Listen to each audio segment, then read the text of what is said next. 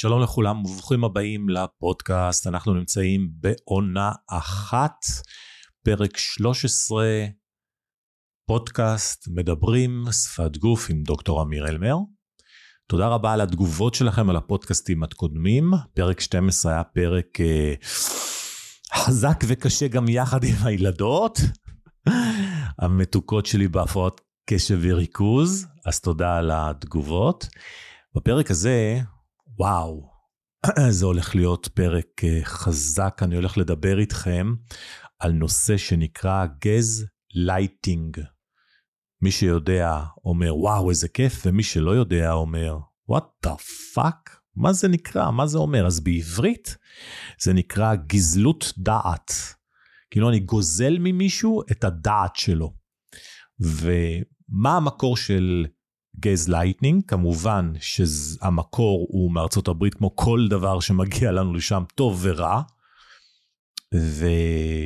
והמונח הוא לקוח ממחזה משנת 1944, והוא מדבר על גבר, שלכן זה, ש, שדיבר, שניסה לעמעם את האורות בבית, והוא המשיך להתייחס לאורות בצורה, כאילו שום דבר לא השתנה.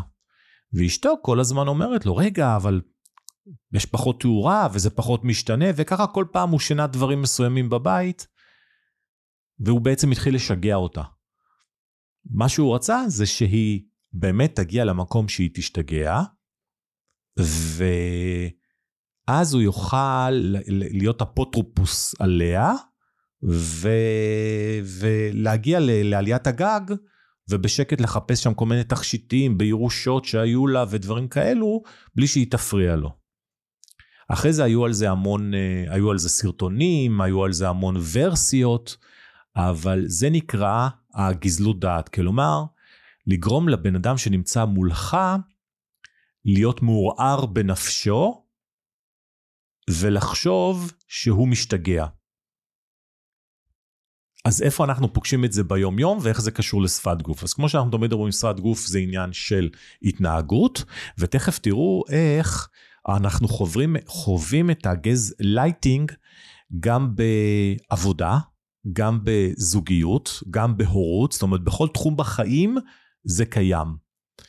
ולמה המושג הזה כל כך חזק? כשאני הכרתי את המושג הזה, הכירו לי אותו, חבר טוב לפני כמה שנים, והייתי בשוק, אמרתי, מה? נפלו לי המון המון תובנות. ומאז כמובן, כל פעם, כמו כל פעם שאנחנו רואים אה, או, או נחשפים למושג חדש, אנחנו פתאום רואים את זה מסביבנו, וזה מה שאני רוצה שיקרה לכם. אז חלק מהדברים, אז מה זה אומר גייס לייטנינג? אה, אה, נתחיל לרדת לעומקם של דברים. זה צורת התנהגות שכוללת מניפולציות על הזולת. צורת התנהגות, אני גם קורא לזה גם סוג של דפוס. עכשיו, חלק אומרים, האם זה עניין של... אה, בתחום הפסיכולוגיה, האם זה בתחום הסוציולוגיה? אני טוען שזה בתחום הסוציולוגיה, כמו ששפת גוף זה בתחום הסוציולוגיה, כי זה עניין של התנהגות. כמובן זה נוגע גם בפסיכולוגיה. המטרה היא לגרום לאדם לפקפק בתפיסת המוציות שלו. ותכף אנחנו נרד, נרד ונראה לאט לאט על איך אנחנו ביום יום אה, נחשפים לזה. אז זה נמצא גם בספרות המקצועית אה, בפסיכולוגיה. העניין הוא במניפולציה, זה לא מניפולציה חד פעמית. זה לא במרכאות לשגע בן אדם פעם אחת, אלא זה סיסטמטי. זה באופן מתמשך, לאורך זמן. אני אתן לכם עכשיו כבר איזושהי דוגמה למשל. שאתה אומר, שמישהו אומר למישהו, אוי, אתה כזה רגיש, והוא כל הזמן אומר לו עוד פעם ועוד פעם, הורה שאומר לילד, אתה כזה רגיש, אתה כזה רגיש, עוד פעם אתה, אתה כזה רגיש, אתה... מה שקורה לאט לאט לאותו בן אדם, לאותו ילד, הוא מקבל את המציאות הזאת עליו. הוא אומר, וואלה, אני רגיש. עכשיו, יכול להיות שהוא בכלל לא היה רגיש, וזה בדיוק העניין. אבל אני יכול לגרום לאותו בן אדם, וזה סוג של מניפולציה, שאני משנה לו את תפיסת המציאות שלו, לצד השלילי שלו, כמובן. ומאותו רגע הוא יחשוב שהוא באמת מאוד רגיש, והוא יתחיל להתנהג בהתאם, אף על פי שהוא בכלל לא כזה. אבל הוא יהפוך להיות כזה. עכשיו, מאוד חשוב להעביר, הגז לייטנינג מאוד עובד על מישהו שבאמת אכפת לו ממש, מזה שעושה את הגז לייטינג. עכשיו מי שעושה את זה, אני אתן לכם דוגמה, נרקסיסטים עושים את זה חזק מאוד, פסיכופטים עושים את זה, ככה הם שולטים באנשים.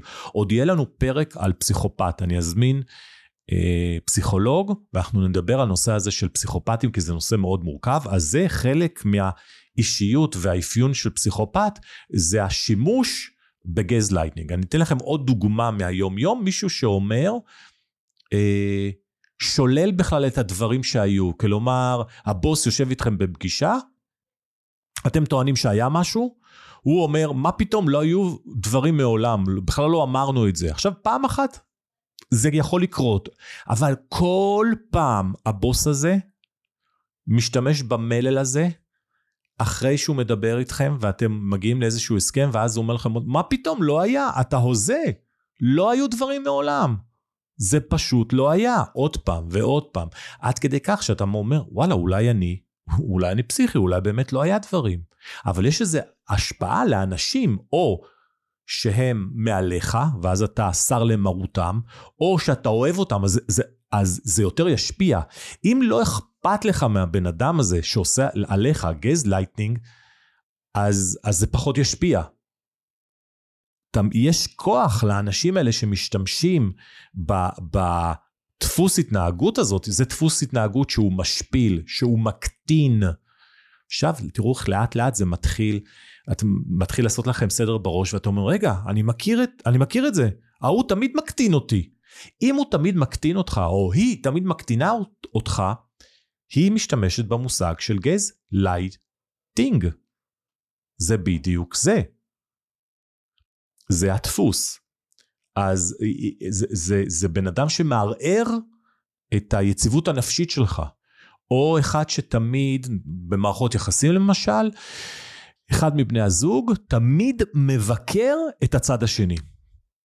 תראי איך את לבושה, חשוף מדי. אה, למה את מדברת כל כך הרבה ליד חברים שלי? זה הקטנה. עכשיו, יכול להיות שהיא לבושה נהדר, זה בדיוק העניין, שהרבה פעמים מול המציאות אין שום קשר, זה לא משנה. אבל לאט לאט מקטין את הבן אדם, גורם לו לחוות מציאות אחרת.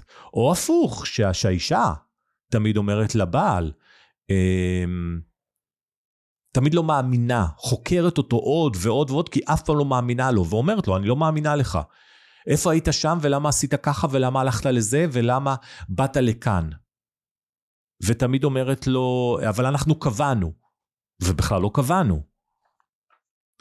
בואו נמשיך.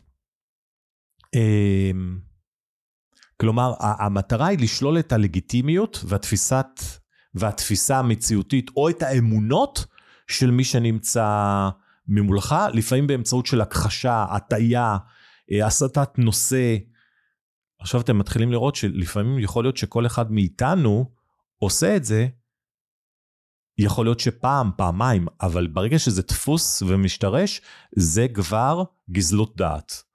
אה, מניפול... מניפולציות, אה, אדם שהוא כל הזמן פוגעני. אני אתן לכם למשל עוד דוגמה.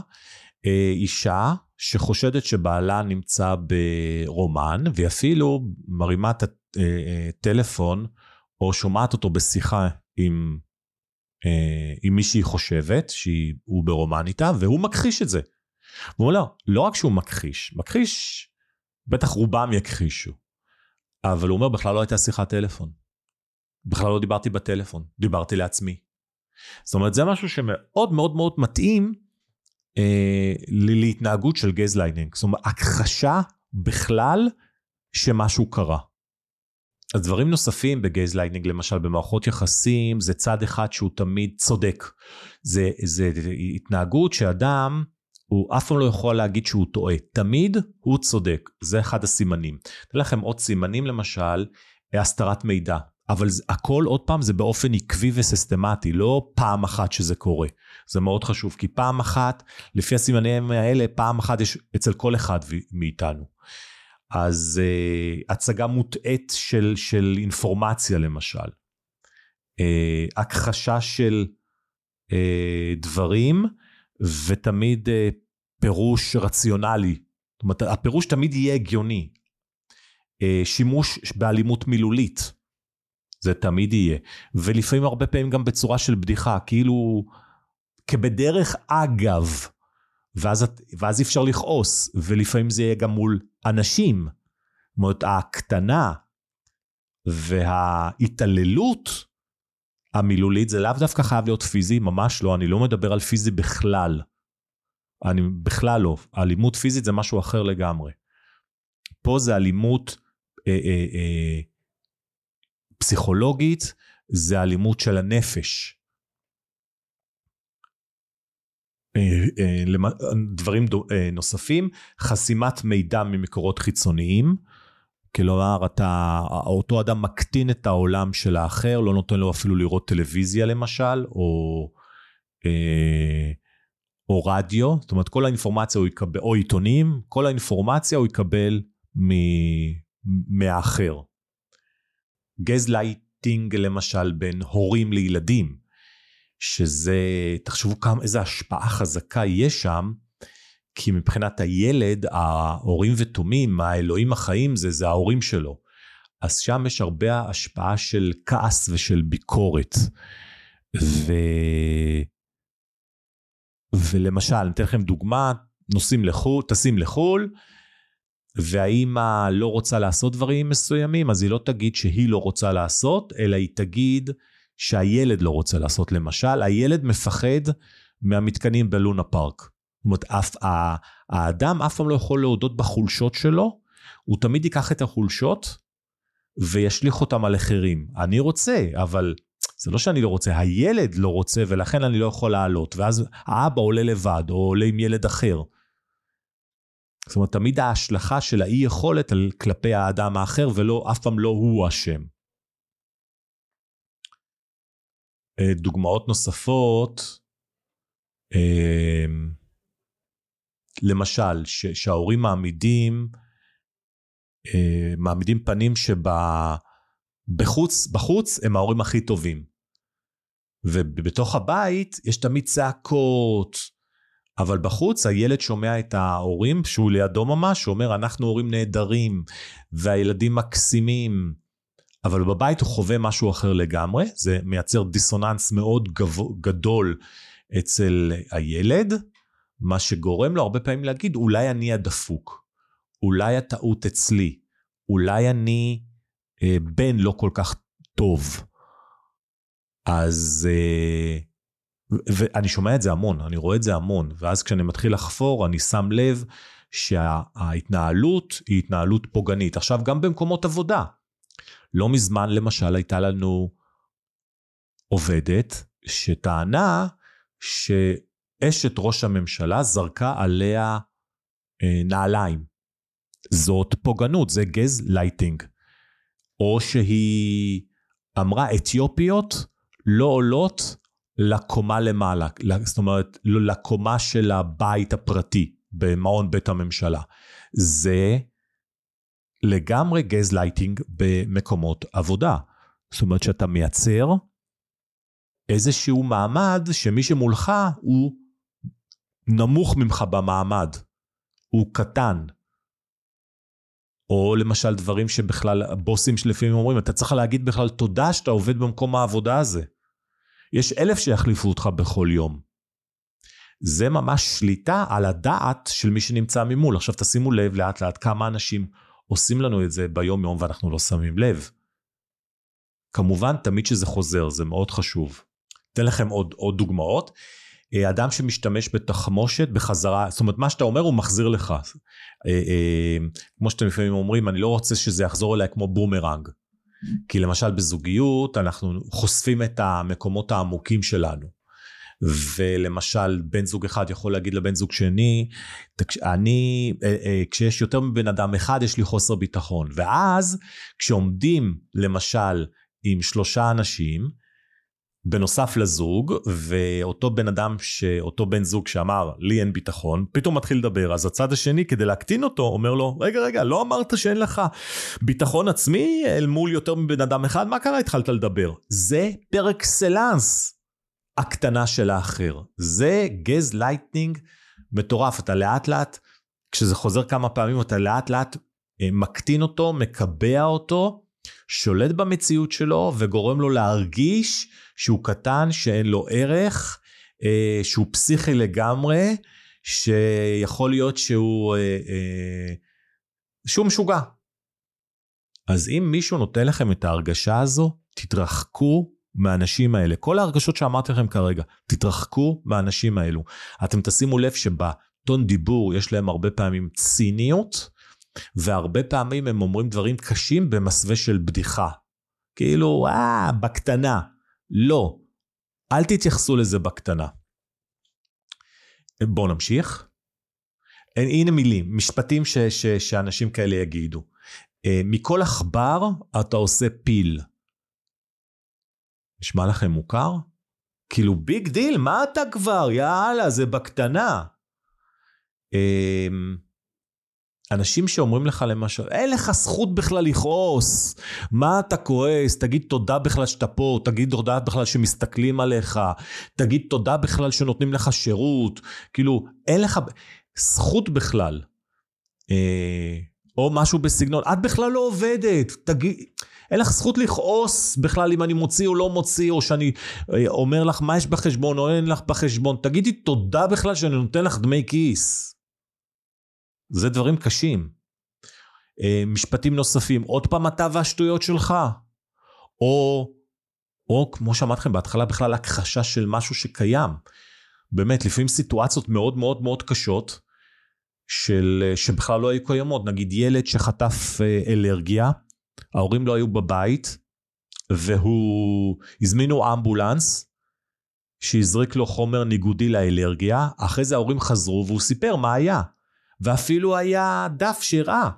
והאימהות, והאימא והאבא אומרים, איזה שטויות, בכלל לא היה. כי להם למשל אין יכולת בכלל, יכול להיות, אה, להתמודד עם כל מה שהיה, זה בפן החיובי, וזה יכול להיות במנעד עד הפן, עד הפן, הפן השלילי, שבכלל להכחיש שזה קרה, ואז אותו ילד אומר, רגע, אולי, אולי זה באמת לא קרה, אולי אני פסיכי. ושנים הוא יכול ללכת עם ההרגשה שיכול להיות שהוא בכלל בדה את זה. זה שליטה נוראה. אני אתן לכם דוגמה למשל, ש... הנה, משפט למשל, כשמישהו תמיד אה, אומר, מה, אתה לא מרגיש טוב? נכון, כשמישהו אומר לכם, מה, אתה לא מרגיש טוב? מה קורה לכם באותו רגע? רגע, למה? איפה אתה רואה את זה? מה קרה? עכשיו, אם זה פעם אחת, כמובן אתם כבר יודעים את התשובה. אני אתן לכם דוגמה, אתם יודעים, אתן לכם דוגמה, הייתי אצל הרופאת אה, ילדים עם אחת הילדות, רופאת ילדים מקסימה, ואז היא אומרת לי, אמיר, מה, מה השתנה אצלך? ואני אני ישר, מה זאת אומרת, מה קרה? מה את רואה? כי את רופאה. אז, אז מה קרה? היא אמרה, מה, אתה לא רואה שרזית? כאילו בפן, היא אמרה את זה בפן חיובי. אמרתי, כן, נו, אז מה אתה אומר? אז, אז למה אתה משחק כאילו שאתה לא יודע? עכשיו, אני לא יודע, אני חשבתי, כי באותו יום היה לי, אני לא זוכר אם היה לי קצת סחרחורת, אז יכול להיות שהיא שמה לב לצורת ההליכה, זה מה שרץ לי בראש. אבל איך שהיא אמרה, אני מיד, רגע, מה קרה? אז זה באמת הרבה פעמים שמישהו אומר, אתה לא נראה טוב. מה, אתה עייף? עכשיו, פעם אחת, ברור, כל אחד מאיתנו חווה את זה. אבל אם כל פעם אתם נפגשים עם אותו בן אדם והוא אומר לכם כל הזמן, או אפילו זה מישהו, לרוב זה אצל הגז לייקטינג, הרבה פעמים זה אצל אנשים שקרובים אלינו. והוא אומר לכם, מה אתה עייף? מה אתה עייף? למה אתה עייף? אתה נראה לא טוב, אולי אל תיקח את העבודה הזאת. אולי תלך לרופא, אולי תעשה בדיקות, עוד פעם ועוד פעם ועוד פעם. אמ, זה, זה עניין של שליטה, אנחנו מדברים פה על, על שליטה נפשית, שליטה, אה, שליטה מנטלית על האחר. עכשיו, אז כמו שאמרנו, יש את התופעה אה, הזאת, את הדפוס התנהגות, בכל מקום. בפוליטיקה, אה, כל פעם שיש מסע הפחדה, זה תמיד מזכיר לי את gas אה, lighting. ולדעתי בקורונה, עשו גז לייטינג לכולנו. הפחידו אותנו עם הקורונה, והיום אנחנו כבר רואים, כמו שאתם יודעים, אני לא התחסנתי כי ראיתי את השקרים וידעתי לזהות אותם, אז אני לא התחסנתי. והיום אתם רואים שיש המון עדויות ועל על המסע ההפחדה שעשו לנו, ואיך הכניסו את כולנו להסגר. תחשבו, הכניסו את כולנו להסגר, איך שלטו בנו נפשית. אנשים מתו, אנשים זקנים מתו בגלל שהכניסו אותנו, הכניסו אותם, מנעו מהם למשל לעשות ספורט, ללכת לבריכה, אף על פי שלא היה אדם אחד, לפי גם איך שהם אומרים, שנדבק בבריכה. זה גייס לייטינג מפורש, והיום יש תביעות בהמון מדינות בעולם כנגד הממשלות, ויש המון רופאים היום שיוצאים כנגד זה, נגד מה שהיה עם הקורונה והחיסונים והתופעות לוואי שהחיסונים גרמו. אבל הפחד שעשו לנו, מעניין שאחרי זה, שימו לב, היה באיזשהו שלב שאמרו, אוקיי, התחלפה ממשלה, שימו לב, הכל פוליטי, ואז אמרו לנו, עכשיו אפשר לצאת החוצה. מה קרה? יום לפני אי אפשר היה? כאילו, השליטה הזו זה בדיוק גייז לייטנינג לאומה שלמה, עולם שלם. אז יש לנו גם, גם בפוליטיקה, גם בקורונה, גם בזוגיות, גם בהורות, גם ב, ב, ב, בעבודה. זה אותם דפוסים של להפחיד את האחר, שכדי כדי לשלוט בו. ולכן הפרד ומשול, זה, זה, יש אינטרס באמת לפוליטיקאים לשמור את, ה, את המעמדות. ולשמור את הזה שאנחנו, אריה דרעי תמיד, איך הוא אומר, אנחנו המרוקאים, ו- ואכלו לנו ושתו לנו, ו... ו... ו... ואנחנו מסכנים, זה כדי, כי אחרת איך יצביעו לו? לכן ההפרד ומשול זה גם כן אחד מהשימושים, דפוסי התנהגות של גייז לייטינג. עכשיו יכול להיות שבגייז לייטינג, כדי ש... לא תתפסו את אותו אדם, אז הרבה פעמים הוא גם נותן תקוות שווא. הוא אומר, לא נורא, זה עוד מעט יסתיים, ויהיה לנו טוב. זאת אומרת, הוא עושה משהו רע, ואז הוא אומר, לא נורא, ויהיה טוב. כדי לתת איזושהי תקווה. ואז בתקווה, בגלל שיש תקווה, אתם לא תעשו איזשהו מעשה שיחשוף אותו יותר מדי. עכשיו, כשאני פוגש אנשים שההורים שלהם השתמשו בזה, אז הם סוחבים שריטות שמנהלות אותם כל החיים, והם לא יודעים בכלל שזה משם. אז אם יש מישהו שבעקבות הפודקאסט הזה, פתאום עלו לו דברים מהילדות, וצריך עזרה, אז כמובן לפנות, אפשר לפנות לער"ן למשל, עזרה נפשית, אה, אפשר לפנות לקופת חולים, אה, אה, לבקש להיפגש עם פסיכולוג, מאוד חשוב לי להעביר, אני לא פסיכולוג ולא פסיכיאטר ולא רופא בכלל, והיה לי חשוב להביא את זה, כדי שתבינו, לדעת לזהות את הדפוסים האלה עכשיו מסביב ולהתרחק מאנשים כאלו. ואם אתם צריכים איזושהי עזרה, אז לפנות כן לעזרה כדי לאבד את, את מה שעברתם. כי זה דברים לא פשוטים, ולדעתי זה, זה אחד הדברים הקשים ביותר כשמישהו מנסה לשלוט בך אה, אה, נפשית, אה, רציונלית, פסיכולוגית, מאוד קשה גם להשתחרר מזה. בעלי כתות אה, משתמשים ב, ב, במרכאות בכישורים, בכישורים הללו. אז עד כאן הפרק הזה, פרק קצר וממוקד, פרק, פרק 13. אני אשמח לשמוע תובנות, הערות שלכם. אני אשמח שתעבירו את זה לאנשים שאתם חושבים שזה יכול לעזור להם המידע, ופתאום לפתוח בפניהם עולם מלא של, אה, שיכול להיות שאתם רואים אה, זוגות, או אנשים שעובדים במקומות שחווים את זה והם לא יודעים שזה מה שהם חווים. כי זה המון, המון, אני רואה את זה כל הזמן, ואז נורא קל לי אה, לעזור לאנשים לקבל החלטה, לעזוב את אותו מקום, למשל. הם מגיעים להחלטה, אני רק מעלה את זה ואני מראה להם את המערכת יחסים המתעללת הזאת, שיכולה להיות בין, בעבודה, ויכולה להיות בהורות, ויכולה להיות בזוגיות, ויש מקומות למשל בהורות שאי אפשר לעשות אקזיט, אבל אפשר לטפל בזה, אז אני אשמח שתעבירו את זה למישהו שאתם חושבים שזה יכול לעזור לו. עד כאן הפרק להפעם, אנחנו נתראה בפרק הבא. אשכוייך, להתראות.